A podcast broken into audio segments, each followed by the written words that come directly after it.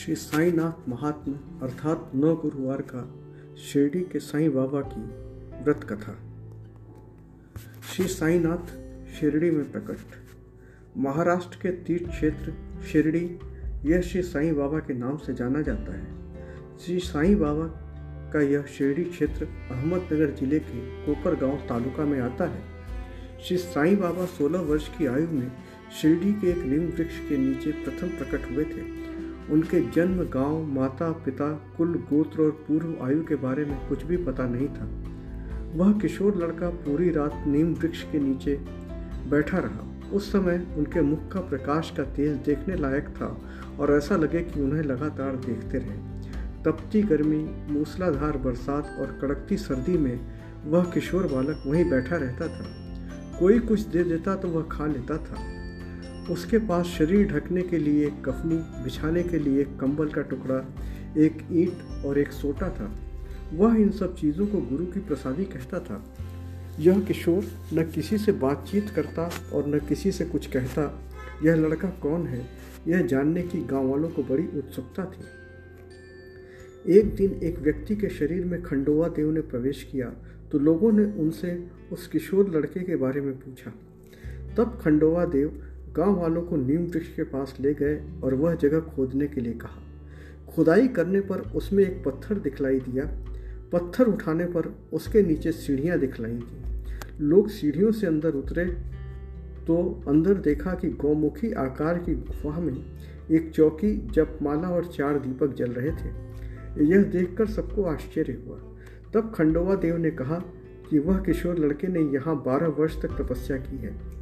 लोगों ने बाहर निकलकर किशोर से उस स्थान के बारे में पूछने पर उसने कहा, यह मेरे गुरु का स्थान है, इसे यथास्थिति रहने दो।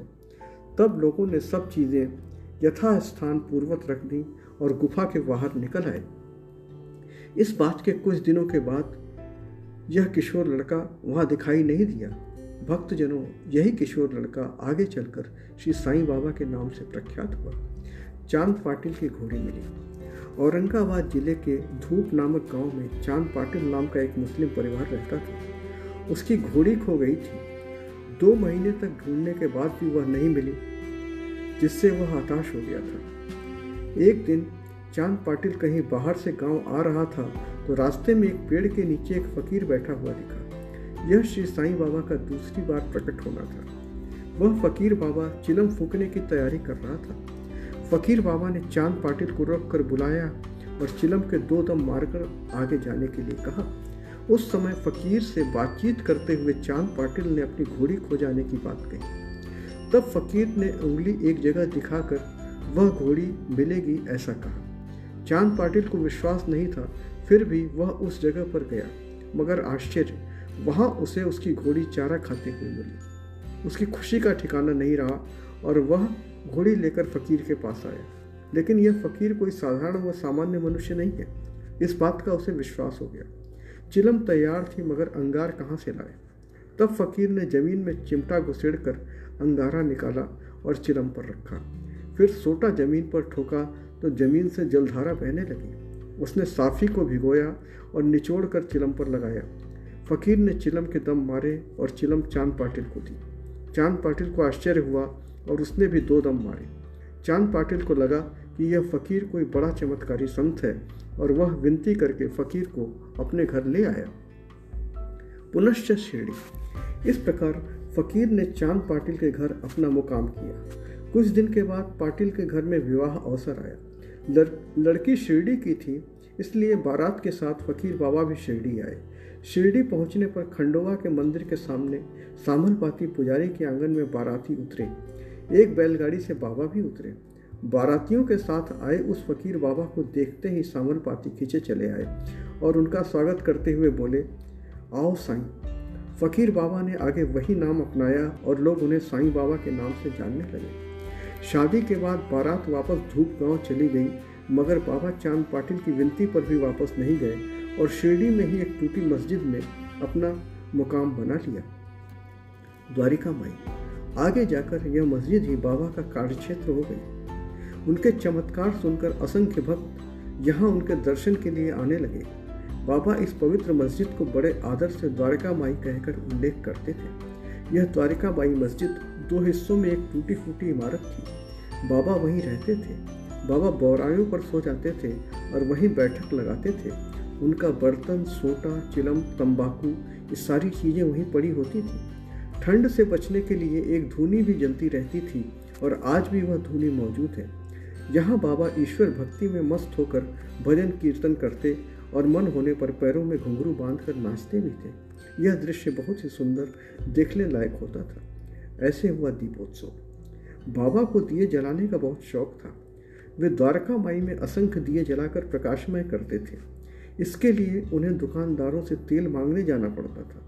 एक बार सब दुकानदारों ने मिलकर कपट किया और किसी भी दुकानदार ने बाबा को तेल नहीं दिया।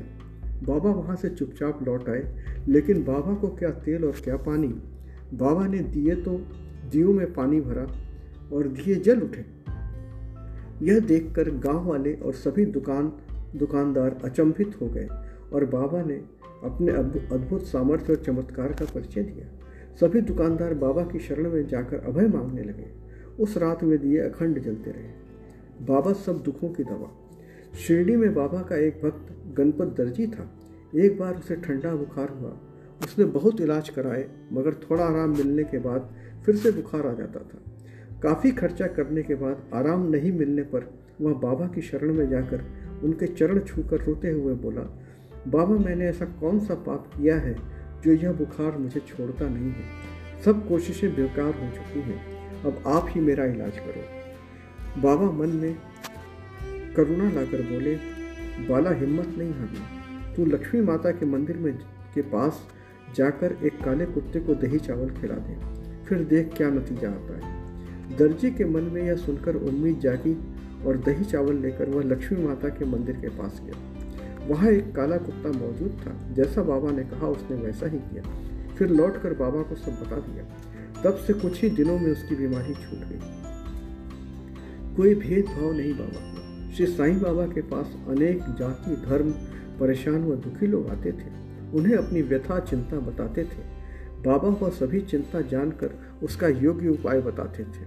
वे सबसे अपनत्व से मिलते थे और अपनी तरफ़ खींच लेते थे। उनके पास किसी प्रकार का कोई भेदभाव नहीं था। कोई भी बाबा के पास गया हो और बिना निवारण आया हो, ऐसा कभी नहीं हुआ। एक बार दादा साहब खापरे उन्हें मिलने आए। उनके लड़के को प्लेग की बीमारी थी। तब बाबा ने उसका दुख अपने ऊपर लेकर उस लड़के को जीवन दान दिया। जानते सबकी मनोभावना। साईं बाबा कभी भी माथे पर तिलक या गंध नहीं लगवाते थे। एक बार उनके दर्शन को आए। डॉक्टर पंडित ने उनकी पूजा करके माथे पर तिलक लगा दिया। तब दादा भट्ट को ऐसा लगा कि बाबा को गुस्सा आ गया। लेकिन ऐसा कुछ घटित नहीं हुआ। शाम को दादा भट्ट ने बाबा को इसका कारण पूछा। तब बाबा बोले, अरे, गुरु ब्राह्मण है और मैं मुसलमान। फिर भी मैं उनका गुरु हूँ। यह समझकर उन्होंने मेरी पूजा की। भक्ति के आगे फकीरों के कुछ नहीं चलती। एक बार तखंडकर की पत्नी ने एक कुत्ते को प्रेम से रोटी खिलाई। शाम को वह बाबा के दर्शन के लिए गई। तब बाबा बोले, माँ, मैं तृप्त हो गया। बाबा का बोलना उसे कुछ समझ में नहीं आया। उसने पूछा, बाबा, आप क्या बोल रहे हैं? तब बाबा ने उत्तर दिया तूने दोपहर को जिसे रोटी खिलाई थी, वह कुत्ता मैं ही था। जो मनुष्य सब में मुझे देखता है, भूखों की भूख जानता है, वह मुझे अतिशय प्रिय है। यही बाबा का सबसे बड़ा वचन है। मैं अपनी तरफ़ से कह रहा हूँ कि जो मनुष्य सब में मुझे देखता है, भूखों की भूख जानता है, वह मुझे अतिशय प्रिय है। वेद शास्त्रों में पारंगत मुने शास्त्री एक बार गोपाल बुट्टी के साथ बाबा के दर्शनार्थ गए। लेकिन शास्त्री जी का ब्राह्मण होने के कारण उन्होंने द्वारिका माई में अंदर जाना उचित नहीं समझा और दूर से ही बाबा के दर्शन किए। तब बाबा ने उन्हें अपने गुरु गोपाल नाथ जो समाधिस्थ हो गए थे, के स्वरूप में दर्शन कराए। तब शास्त्री जी ने सब विद्वत्ता भूलकर दौड़कर बाबा के चरण छुए और हाथ जोड़कर नम्रता से बाबा के आगे खड़े रहे। इस प्रकार बाबा ने उनके मन का समाधान करके उन्हें अपना शिष्य बना लिया। ऐसे ही एक डॉक्टर थे, जो भगवान राम के अलावा किसी को नहीं मानते थे। उन्हें बाबा ने श्री राम स्वरूप में दर्शन कराए और दिखाया कि प्रभु रामचंद्र और मैं, और दिखाया कि प्रभु रामचंद्र और मैं दोनों एक ही हैं। थाने के चोलकर ने बाबा से मन्नत मांगी कि अगर उसे अच्छी नौकरी मिल गई तो वह शिरडी में आकर बाबा को मिश्री अर्पण करेगा। इसके बाद साईं बाबा की कृपा से उसे अच्छी नौकरी लग गई। लेकिन कुछ अड़चन के कारण अपनी मन्नत पूरी करने के लिए वह शिरडी नहीं जा पा रहा था। इस कारण से उसने शक्कर खानी छोड़ दी। वह बिना शक्कर की कोरी चाय पीने लगा था। कुछ दिनों के बाद अपनी मन्नत पूरी करने के लिए शिरडी साईं बाबा के दर्शन को आया। तब बाबा ने जोग साहब को चोलकर के लिए कहा कि, जोग, तुम उसे भरपूर शक्कर वाली चाय पिलाना तब चोलकर को बाबा के अंतर्ज्ञान की असली पहचान हुई। बाबा की उदी का प्रभाव। जामनेर के तहसीलदार नाना साहब चौकीदार की लड़की की प्रसूति के समय अड़चन आई थी, तब बाबा ने रामगीत गोसाई के द्वारा उदी भेजकर लड़की की प्रसूति सुखमय कराई। मुंबई में एक गुजराती परिवार में खिमजी लाला जी का लड़का भयंकर बीमारी से ग्रस्त था, तब वह लड़का भी बाबा की उदी से ठीक हुआ। ऐसे ही मुंबई में एक पारसी परिवार था। उसकी लड़की को मिर्गी का दौरा पड़ता था, बहुत इलाज करने पर वह ठीक नहीं हो रही थी। पारसी के मित्र दीक्षित जो बाबा के भक्त थे। उन्होंने बाबा को उदी लड़की की पान, लकड़ी, लड़की को पानी में मिलाकर पिलाई। तो कुछ ही दिनों में लड़की की मिर्गी के दौरे आने बंद हो गए। इस प्रकार बाबा की उदी के प्रभाव से लोगों को निवारण मिलता है। श्री साईं बाबा की ऐसी अनंत लीलाएँ हैं। उनमें से कितनी आपको बताएँ? श्री साईं बाबा कृपा सिद्ध थे करुणा मूर्ति थे। बाबा का अवतार लोगों के परोपकार के लिए हुआ था। तीर्थ क्षेत्र शिरडी में अनेक वर्षों तक रहने के बाद बाबा ने शके 1840 में विजयदशमी के दिन समाधि ली थी। आज भी उनकी चिरंतन ज्योति भावार्थी भक्तों को उनकी कृपा की अनुभूति देती है।